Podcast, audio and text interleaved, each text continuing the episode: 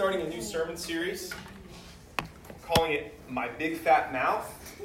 And some of us here have, uh, maybe, maybe just me, we have big fat mouths sometimes that get us in trouble. Who's ever gotten in trouble because of something they said? Maybe uh, if your hand is down, we're going to talk about actually lying on one of these things. So make sure you make it for that one. Um, but this week we're going to talk about complaining. And complaining is something that is only human. Um, we all have complained at some point in our life. And in fact, we complain. There's tons of research on this, um, but people complain multiple times within just a conversation. It's, it's crazy the statistics on this, but we are people that love to complain. In fact, it's kind of like junk food. Um, it feels good while you do it, but it does nothing for you. In fact, it can make you worse. And so this is what we're talking about. We've talked about at some level complaining in prior messages, and so you know this is something that you know. Hey, why don't we move on to another topic and talk about the, who's the third beast of the fourth? You know, but this is something that really impacts your life in the world, and we could dig into some you know theology stuff that's really deep. But this really complaining is something that is this is your window to the world. People see what is a Christian like? Oh, that's what they're like. Oh, I don't want that. So if, if this is not something we can have the mind and the heart of Christ on, all the other deeper stuff that we can get into really doesn't matter. Because other people are not going to want to have anything to do with what we represent. And so this is, I think, something that we need to constantly talk about, constantly come back to, because it's a problem that is so deep rooted in, in who we are that it's hard to just once in a while talk about, well, we shouldn't be complaining. All right, amen. Let's go back. Because I know for me, uh, I was driving to school, driving Dane to school this week, and uh, you go down Barr Road and you come at the wrong time by the bus barn. You know where the bus barn is? You come at the wrong time. All the buses are turning in. And the buses don't care if they block traffic and you're late to school, you or not quite late, but you'd just be perfectly on time if the buses weren't there. So they don't care. They're turning in and they wait, and other people turn in. They just back up traffic. And I'm sitting there like, oh, if you, you know, if you know what I'm talking about, you've been in traffic out of your control. What can you do? I want to beep. What's that going to do? Uh, so I do the U-turn, go all the way out of the way. This is probably didn't save any time at all, but I felt like I was in control, and we were late. And I wanted to complain. I remember I just I knew I was talking about this on Sunday, but I'm thinking to myself, it's so funny. Like I want to go just tell somebody. I want to get on Facebook. Ah, Barr Road traffic. You know, I want to find that the happenings of Lexington County Facebook group and type in oh, the Barr Road bus, man, they got to solve this problem. What's wrong? Well, I wanted to go, and in fact, I didn't couldn't even catch myself in mentioning something to the office ladies because I do come in the office quite a bit there. They know who I am. Like, oh, you again. Um, so I was, like, yeah, you know, you know, the buses, and like, wait, it's, uh, it's so hard to stop ourselves sometimes just from airing our grievances. And, and what I'm talking about today is not the type of complaining. I want to make this point the definition of complaining, if you just look it up, says to express dissatisfaction or annoyance about something. Okay, not all complaining is the same. Okay, some complaining is actually purposeful and it's not wrong. It actually helps solve a problem. Um, if you're at a store and you see something that is amiss and you point it out, I mean, you're working in retail and working in, and they say, hey, you know, there's a big fat puddle on the floor. I, I just want to let you know, man, you want to know that. That's a good complaint because we want to put a sign down, we want to make sure somebody doesn't get hurt, and then we have a huge lawsuit and all these sort of things. That's not a wrong complaint. That solved the problem. That's, we're not talking about complaining that solves problems or that fixes things. We're talking about that expressing dissatisfaction or annoyance, and it just goes out into the atmosphere and it does nothing but make us feel better in that moment. This is the type of complaining um, we got to be careful. But I was even watching the game last night. Uh, we were had the Michigan State game on. Cecilia likes Michigan State. We're watching that, and then one of the announcers was like talking about Tom Izzo, the coach of Michigan State, and how oh he'll have something to complain about at halftime because they turned it over. They were up by like 20 or something. But as a coach, this is focused complaining. Okay, we may be up by 20, but we can play better. We got to stay focused. This that's not the complaining that's so bad for us. That, that's got a purpose. It keeps the team focused. He'll go complain at him. He'll, he'll bark at him. Um, but there's a purpose to it. What we're talking about is the complaining that we do, like me on my example of driving on the buses and telling the office ladies, what are they going to do to solve the buses on Barr Road? Nothing. It just I'm just doing that because I have to just get it off my chest or something. So what we're talking about when I think of complaining in the Bible, I don't know where you go. If you have some Bible background, you think about people in the Bible that complain.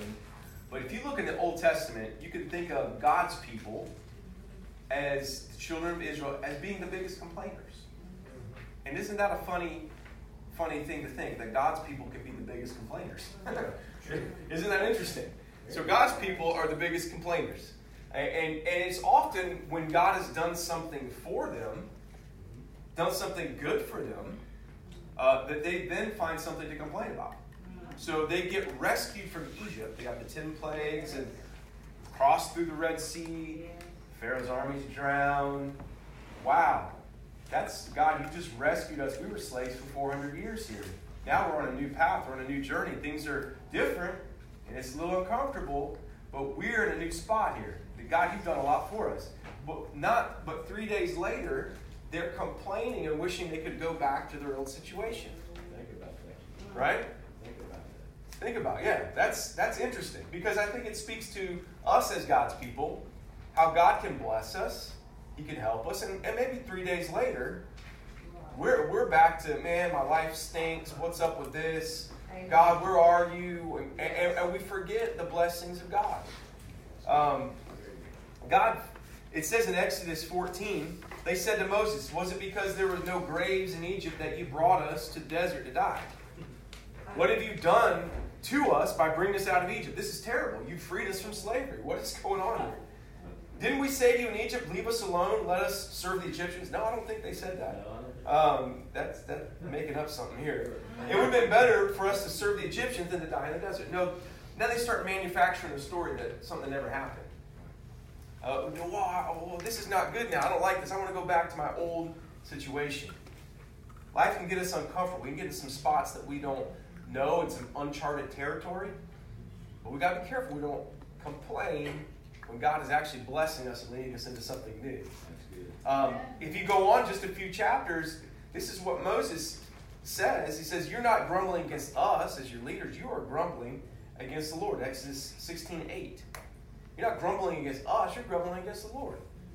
So think about that just for a second. I don't know.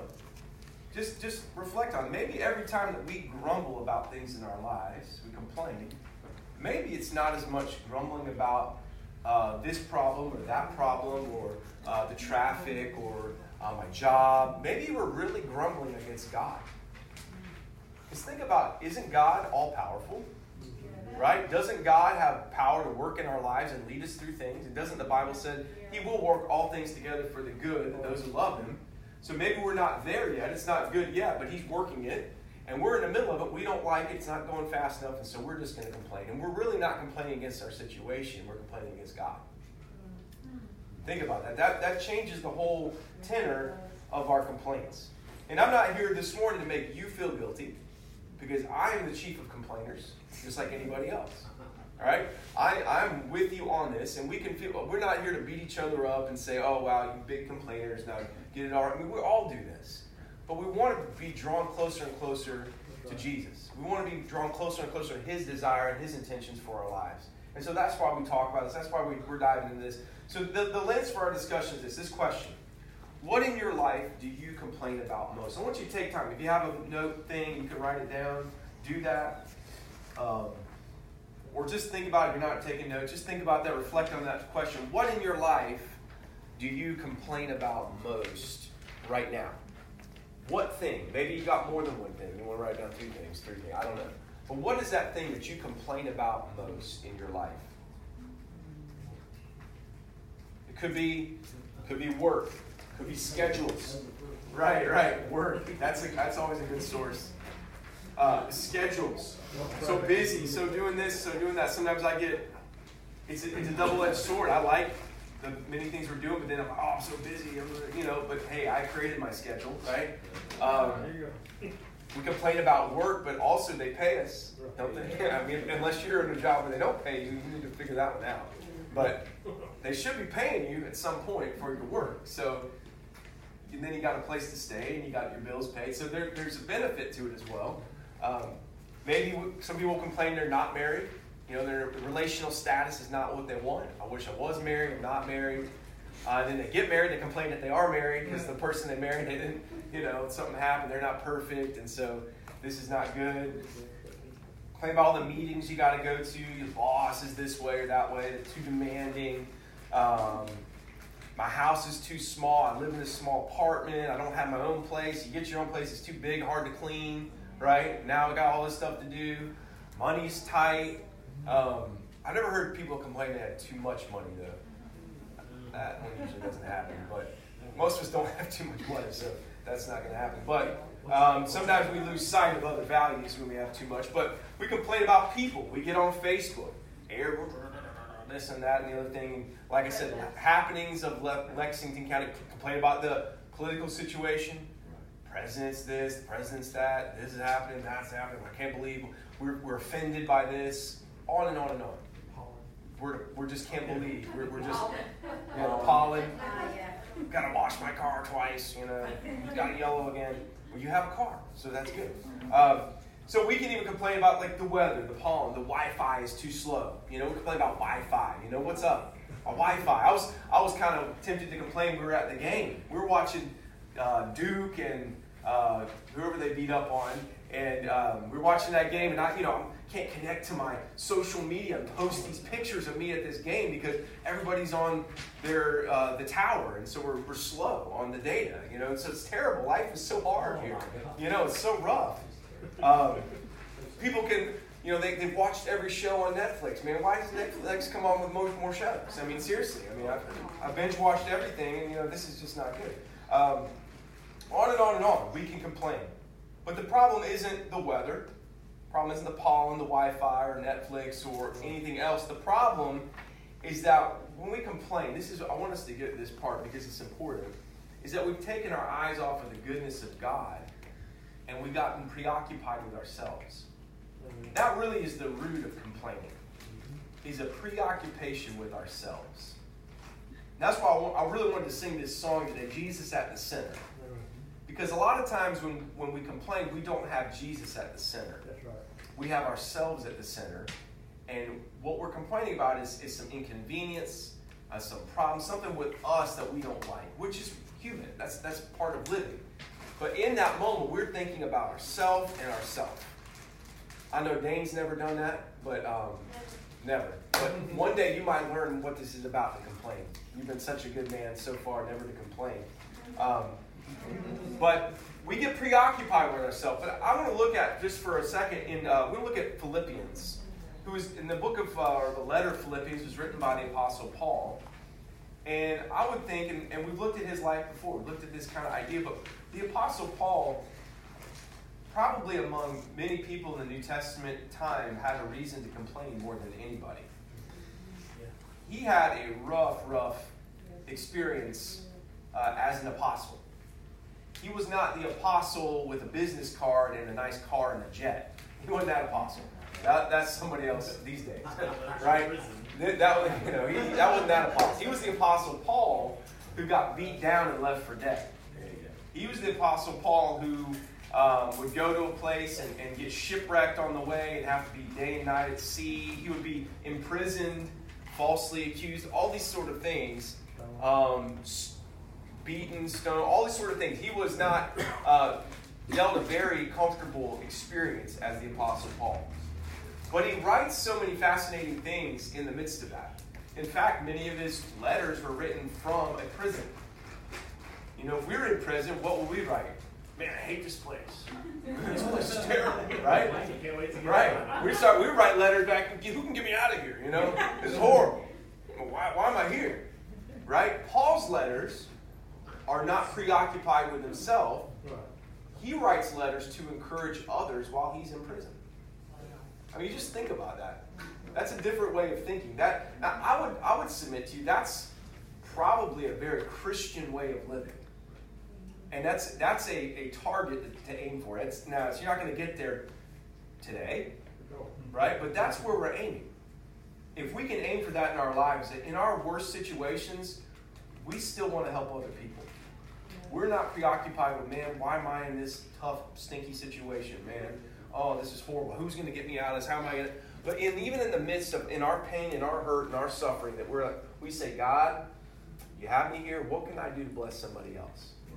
Think about that. If if we could be people that did that, if I could be somebody that did that consistently, imagine the power in that way of living, the impact in that way of life, the, the how different that is than what we see with anybody else in the world. I don't know about you, but if you're the Apostle Paul, you could say this you know what? God, this isn't fair. This isn't fair. Have, have you ever heard somebody say that? Have you ever said that? God, this isn't fair? Or just, it's not fair. Yep. Yes. And I, my kids are just laughing because they know somebody that said that, and they should be going like this, pointing at themselves, right? That's a common phrase that I hear in my house. It's not fair. And I've, I've tried to be creative and funny and say the fair comes once a year, so you don't expect don't expect the fair to be, you know, got the fair. That's my my comeback. I don't know if it works because they still say it, but I mean, I'm trying. I don't know. But you know, it is it is pretty basic. Kids are great because they're examples of grown up people like us. They're just unfiltered. It's what we think. They just say it. We think it. We may not say it out loud, but they whatever you know. It's not fair. Not fair. But you know what?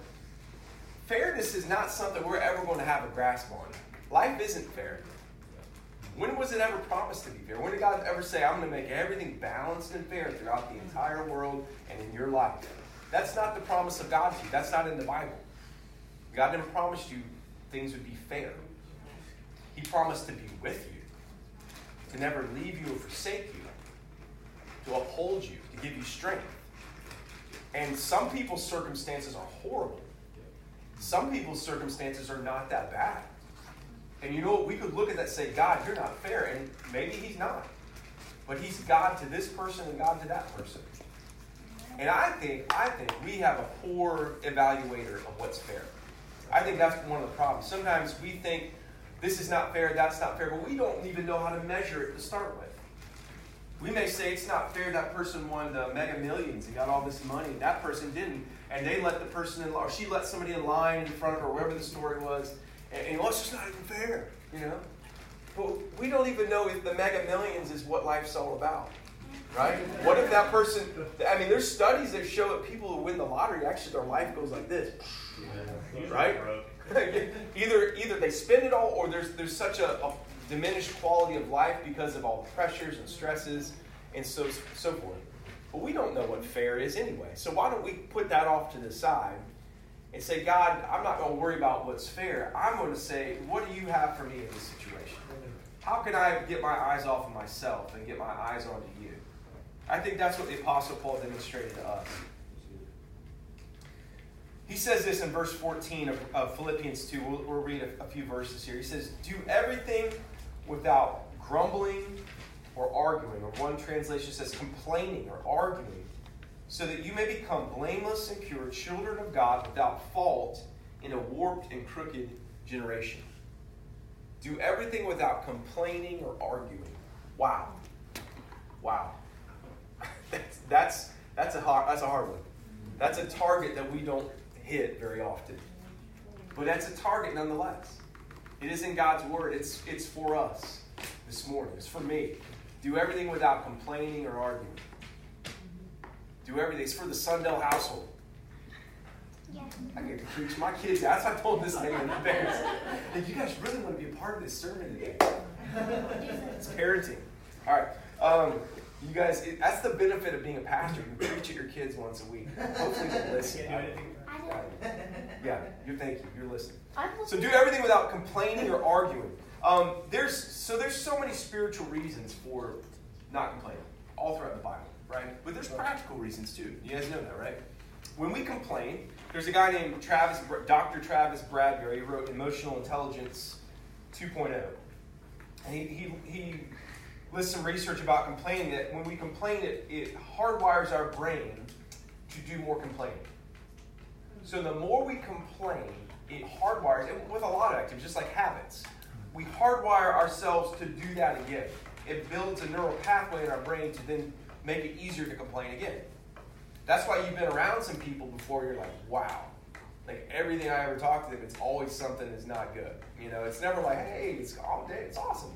It's like, because in some people's brains, they've created these pathways where they always find the negative, they always find what's not good. And we can be those people. So we have to be careful that we're not wiring our brains to do more complaining. Uh, and, and so it's also confirmation bias. We start looking for things to, uh, to confirm what our biases are. So if I think this is going to be a terrible church service today, and we start looking for why it's going to be a terrible church service, if we say, ah, I don't want to be here, man, play. We can find many examples of, of why you know this is not where we want to be. If we think something's going to be a horrible experience, we can color it all to be a horrible experience because that's how our brain works. Confirmation bias. So we have to be careful that we don't uh, create that in our brains that we uh, find everything to complain about and not things to be thankful for. What if we reverse that and say, what can I see that is good? What if what can I look for and say, yeah, that's not great, but I'm thankful for that. Yeah, I don't like the pollen on my car, but thank God I have a car. You know, yeah, my, you know, my job is really working hard, but thank God they're paying me at the end of the week. You know, it's going in my bank account, I can pay my bills, I can go buy myself a nice sandwich that I want to eat. You know, so how can we how can we take it and reverse it? Have you ever seen this in your life? Maybe the tendency to complain and then get to more complaints, or you've seen that in somebody else. Have you ever seen that in your life? Um, I, I don't know about you. I've seen it myself. I've seen it in others. But I don't want to be. I don't want to be looking for the bad. I want to be looking for the good. Just like the Apostle Paul. I don't want to say, God, you know, this is not fair. I don't want to be like that. I want to say, what can I do to, to write and to bless other people in the midst of my, my hardship? So here's two points I want to make today. If you're taking notes, you can write these down. I think the Apostle Paul would be a great example of this, of how he lived and then also what he wrote. When it comes to things that we don't like, the circumstances we don't like, I think he's a good example of this. So, number one is this if you can change your circumstances, do something about it. So, when we're talking about not complaining, it doesn't mean you should never change a negative situation. Like I said earlier, if you see a big puddle on the floor in the grocery store, it'd be good to complain and let them know. You don't just, oh no, that's not really a puddle. Praise God, you know. I just walk right through it. You know. Uh, so if you can change your circumstances, do something about it.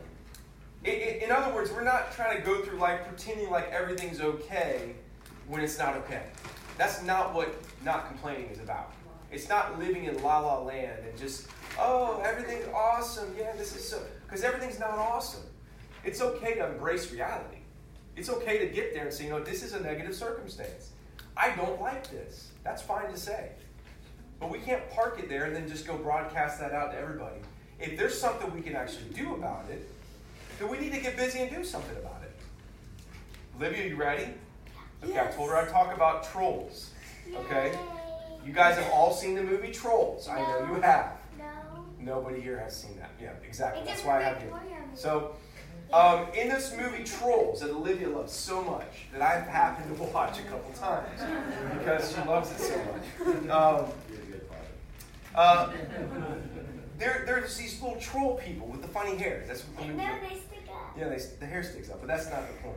Um, the trolls in the movie only see the positive, and, and there's a there's somebody called Poppy, right? Yeah. And Poppy is so happy and loves everything and wants to smile and hug everybody every half an hour, right? Yeah, and, and then there's a guy that sees the the reality, and so the whole plot of the movie is the trolls are happy living in a tree, everything's great, everything's so wonderful, and then there's one of them that's like, no, there's actually some negative things in the world, and he's like the the downer guy. And they have to figure out where's that happy middle of this is real. How can they help each other? So they kind of lift him up to being a little more happy, and he brings them down to reality of there are hardships in the world, and they have the, you know the whole plot. I don't want to ruin it because you want to go watch it this afternoon. Whoa, what's going to happen? Right. But it's interesting. We can be Christians can be the little trolls, not the internet trolls, but we can be those. But the, the trolls that live in the tree, everything. Oh, let's hug each other, praise the Lord Jesus, all right. And and all the while, outside of our little Christian bubble, our little tree, there's a world that's suffering and hurting. There's people that are going through things, and we're not called to just ignore stuff and say, "No, I'm going to be positive." Oh, God called me to be positive. I'm going to ignore everything. We're just positive here in our little room, praising Jesus. God's called us not to just do that, but to then go into the world and affect it how we can. So when there's, we can go make a difference, we go make a difference. We don't just pretend it doesn't happen. Just like Mission Lex in here, there's people that are, are hungry, that can't eat. So we don't just say, no, that's not true. We're just praise God for everybody here. No, let's try to feed them. Let's try to give them some food so they're not hungry. That's something we can do. Right? That rather we won't complain about, man, you know, everybody should be able to eat. That's just not fair. Well, let's create an organization that can then feed people and do the best we can, helping people with the issues that they face. That's a Christian response. That's what we should do. So when we can do something to change our circumstances or change our, our community, we should do it. Uh, you see the example of Nehemiah in the Bible. He, he feels something in his spirit about the walls of Jerusalem, and he didn't just complain about, man, why the wall broke? Man, it's so messed up. You know, why did that happen? You know, it was like a long time ago, but I'm just mad now. I'm to write on Facebook about it. I'm to you know, tweet about it. But no, he, he goes and God stirs his heart to do something about it because even at that point, he didn't know if he could do something because he wasn't even there. But God led him through a process. He prayed about it, he sought the Lord, and God led him to actually go make a difference in a tangible way. So when you can do something about something, about a situation that you don't like, do something. Okay? Don't live in that false reality. You know, you probably heard this story. The, uh, the pastor was talking to a group of kids in church. You know, in church you have to always know the right answer. And the answer, you know, you have to have to be honest. And so um, he asked, Does anybody know what the small furry? What's small and furry? has a bushy tail. and runs up trees and looks for nuts. You know what that animal? What it is? A chipmunk. And the little boy sat there and said, "You know what? Everybody's quiet. They don't want to answer because they don't want to be wrong, and they know they're in church." And the little, finally, the little boy says, "Well, I know the answer is Jesus, but it sounds like a squirrel." you, know? you know, you probably heard that story, but I didn't make that one up. But you know, we were in church. One of, I think we got to be so spiritual. I think it's always Jesus. But sometimes the truth is, we just we got to be honest. What what is the answer? And the answer could be giving somebody a can of food. It's not just saying Jesus them, but doing something practical to help them. And so when we can change our circumstances, do it. But number two, if you can't change your circumstances, change your perspective. If you can't change your, your circumstances, change your perspective. Now, because I was preparing this message and I was reading, you know, you know, in, in the thought process, I tried to do this on whenever the day was I was driving Dane. So I, I thought about this. I'm like, I change my perspective. Okay, I get to hang out with Dane a little bit longer. this is cool. I was like, all right, I get to hang out with my son. All right, so why, what, did, what, what's the good in all this, you know? I was trying. I was trying to do that. Sometimes we, you know, it's easy to do. Sometimes it's hard. But in our circumstances where we have no control, many times we have no control and we can't affect the change. It's beyond our control. Um, what do we need to do? Well, change what you say about it, change how you think about it, and change what you see in those circumstances. The Apostle Paul writes in, in Philippians, and going on to verse 17 and 18, but even if I'm being poured out like a drink offering on the sacrifice and service coming from your faith. I am glad, and I rejoice with all of you. So you too should be glad and rejoice with me. That's a different perspective. That's a different perspective on a life that's being spent in prison. Even if I'm being poured out like a drink offering. This, this idea of a drink offering comes from the, the Greek word spendo. It's about a sacrifice at that time where they would they would pour onto the, the, the animal that's being burned, they would pour onto it their most precious liquid. It could be a wine or a honey or some sort of liquid, oil, and they would pour it on there, and, and there would be an, uh, an aroma, there would be a, um, depending on what it was, it would kind of fizzle up if it was hot. And um, this was the drink offering. Um, you think of the woman with the oil. She poured the oil on Jesus' feet, and her most precious uh, gift, and she, she anointed his feet and, and washed it with her hair. And Paul's talking about not just being poured out and dying one day. I'm going to be martyred for Jesus one day. But he's talking about, I believe, every day of his life. That each and every day, even the word, the tense in Greek, is, is an ongoing process. That each and every day I'm being poured out as a drink offering. I'm being poured out on the altar. This is my life is being offered each and every day and I'm glad. This may not be the circumstance I want, but I'm glad because I know I'm doing this not for myself, but unto God. I'm in this circumstance not, not because I wanted to be here in prison. He wanted to be there to preach. He wanted to be there to, to proclaim to Caesar. He wanted to be there to, to do all that, but he found himself in a prison. But he said, you know what, even if that's the case, I am glad. Because I am living this life for God. He, he just like he wrote in Romans 12, 2, I'm, I'm offering my body as a living sacrifice. It's not something that you do just one day down the road, one day I'll die, some crazy martyrdom death, but each and every day, when I go through things that are not what I wanted, and I didn't care for, when I have the attitude and the mindset that I'm doing this for the Lord, I'm pouring my life out. I'm spending myself as an offering unto God. I'm offering myself as a living sacrifice. How could he rejoice in the midst of these circumstances? Well, the truth is because Paul is not the center of his story. Jesus is the center. Paul is not living his life for Paul. Paul is living his life for Jesus. He says this in Philippians 1. Go back a chapter in, in verse 12 and 13. Now, I want you to know, brothers and sisters, that what has happened to me has actually served to advance the gospel. As a result, it's become clear throughout the whole palace guard and to everyone else that I am in chains for Christ. He was a prisoner, but God was still accomplishing his mission.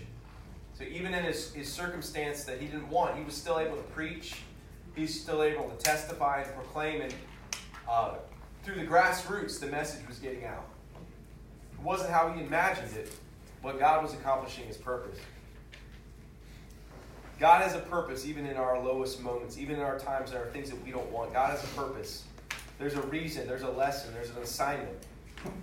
We may not be able to see it. And Paul was chained to a Roman guard. I'm going to ask you this morning what are you chained to this morning? What are you chained to? What is, what is that thing that you were chained to this morning? It could be a health situation. God, what's your purpose? What's your reason? Why? This is not fair that I have this. Why? Well, maybe it's a job. Maybe it's a relational challenge. What are you chained, chained to this morning? You think, man, I just want to get out of this as quick as possible. I just want to, you know, break off, break every chain. That's a song, right? Break out my chain, break the chains on here. But maybe God has you there for a purpose. You're chained there and you don't like it, but God says, I got you right where you need. I got you where you need to be because you can affect something. You can make a difference right where I have you. If you can't change your negative circumstance, do it. You know, bring your A game, get hard work, maybe you need to get counseling, do all those sort of things. But if you can't, change your perspective. Change your perspective.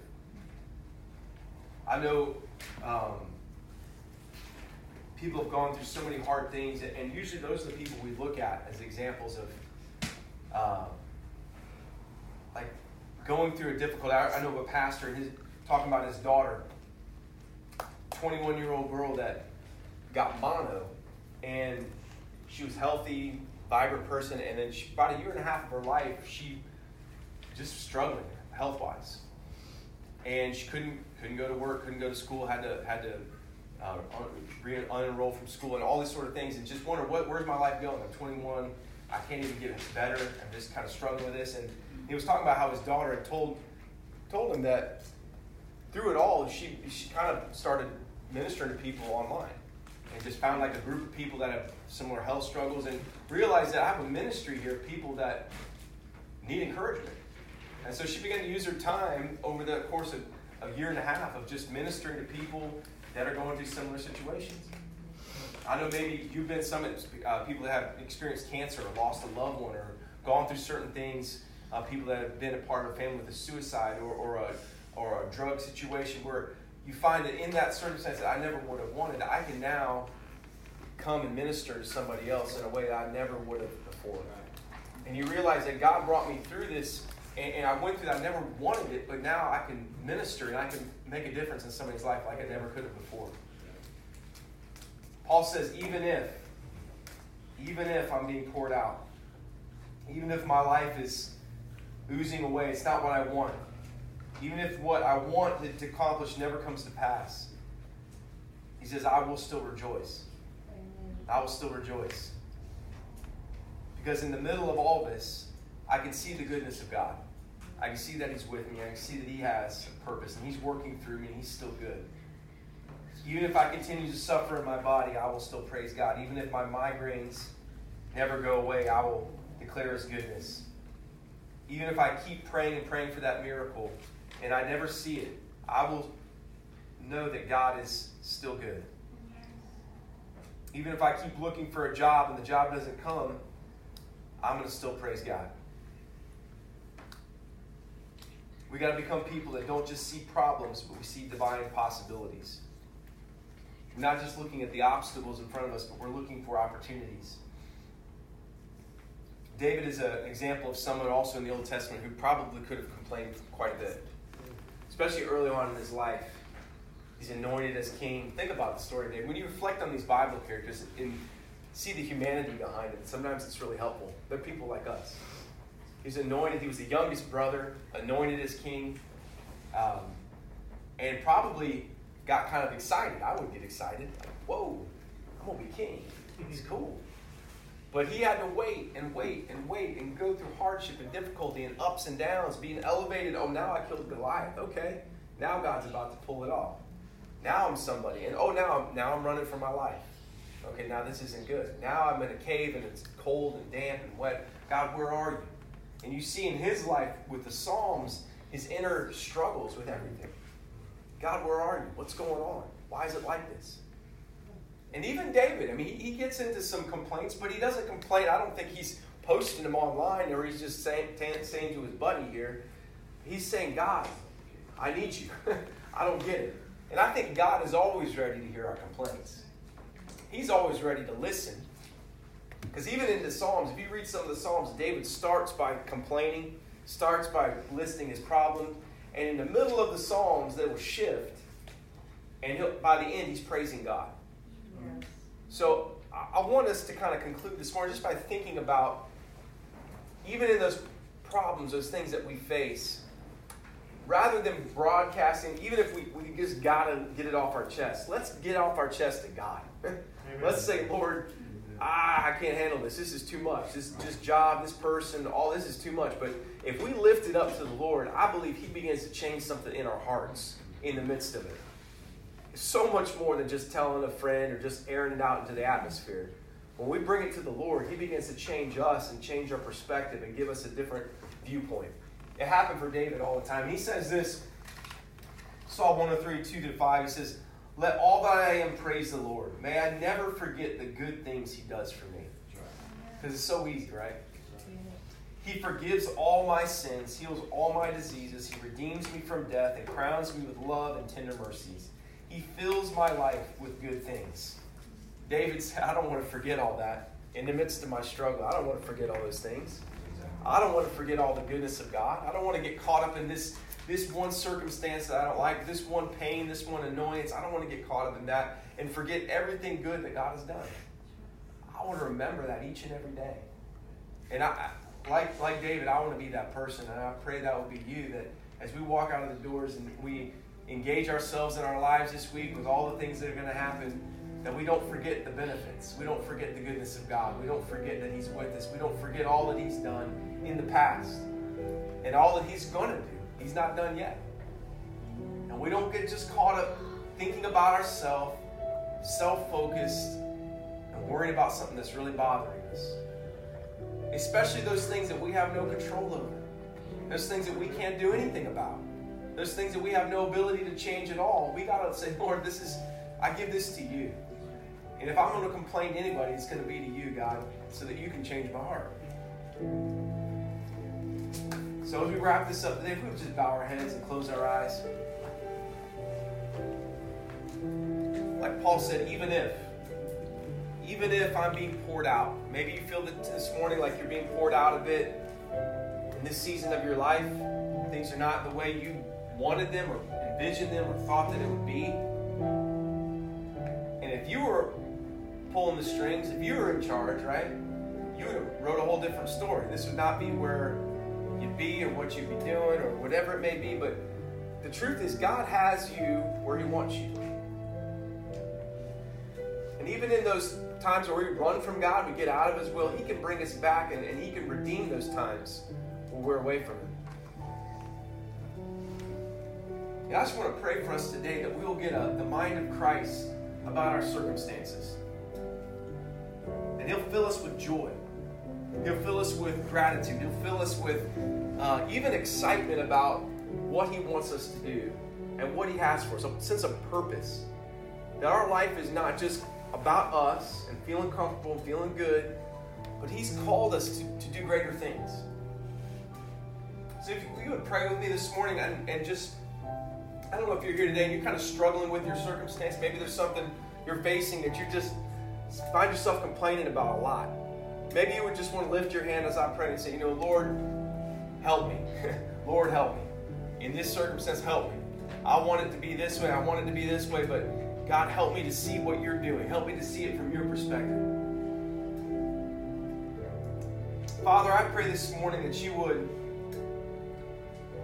just fill us with your grace. God, those that are facing trials, those that are facing challenges, God, those are facing maybe some significant things that are just unwanted, that are, they're not fun, they're not good. Lord, I pray that we would, whether it's big or small, we begin to see what you're up to in these situations. We begin to trust you more and more. God, give us the power to change our perspective. Let us not fall prey to just complaining, being upset, to being angry, to being getting all down that path where it just makes it easier to do that again. But Lord, help us to, to create a new way of living, a new way of thinking. Lord, we need your spirit to come and renew our minds, to renew our hearts this morning. Lord, help us to be filled with joy, even if we're being poured out, even if each and every day feels like it's a sacrifice. Lord, fill us with joy, knowing that we're doing it for you and not for ourselves. Yet our lives matter. We're living for a greater purpose. Lord, I pray for those of us here that struggle sometimes with complaining. Help us, Lord, to get a new perspective.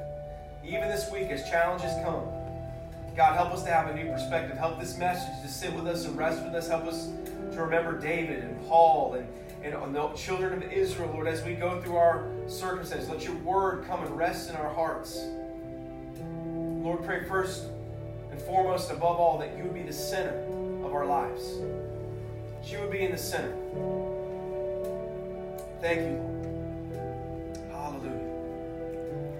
Hallelujah.